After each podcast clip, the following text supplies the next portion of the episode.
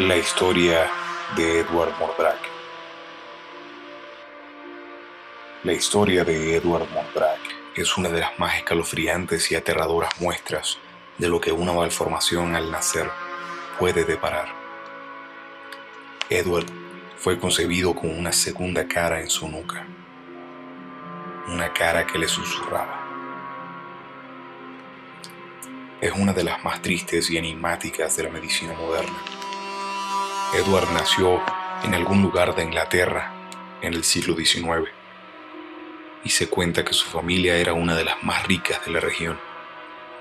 Su padre estaba especialmente ilusionado con su nacimiento, ya que ansiaba tener un heredero varón que pudiera continuar con la tradición familiar, ya que anteriormente había tenido dos hijas. Pero la suerte no estuvo de parte de la familia Mordack, ya que a pesar de que Edward era un niño, tal y como siempre habían soñado, había algo insólito y escalofriante en el recién nacido.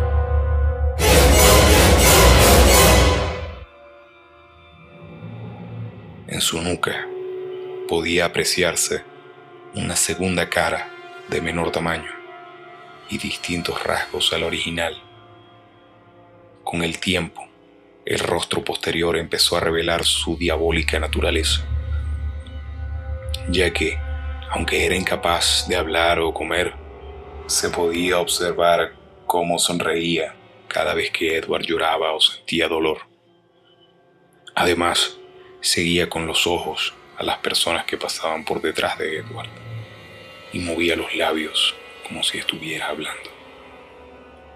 Aunque no emitía ningún sonido, o al menos ninguno que pudiera escuchar otra persona que no fuera Edward. Su insólita maldición llevó a Edward a recluirse en su habitación, no permitiendo que nadie pudiera verle, ni siquiera su familia. Sin embargo, Edward se convirtió en una persona muy culta y refinada, ya que era un ávido lector y un músico con un gran talento.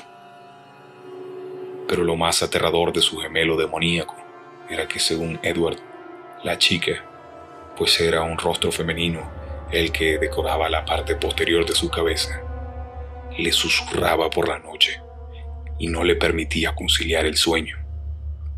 Según Edward, su gemela diabólica nunca dormía y le susurraba en un lenguaje que parecía salido del infierno mismo.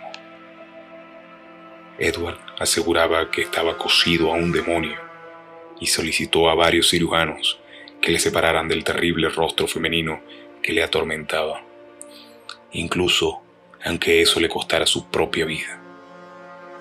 Pero ningún médico consideró posible efectuar dicha extracción y Edward tuvo que resignarse a vivir con un demonio en su nuca, hasta que un día su sufrimiento fue tan grande que aprovechando el descuido de las personas que estaban a su cargo, consiguió un veneno que le sirvió para acabar con su vida, cuando tan solo tenía 23 años.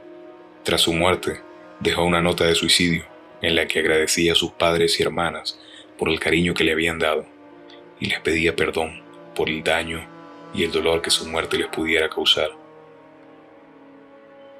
Asimismo les hizo una última petición, que le arrancasen a su cadáver la cara del demonio que le había atormentado en vida, para que no pudiera continuar con sus demoníacos susurros en la tumba y que la destruyeran.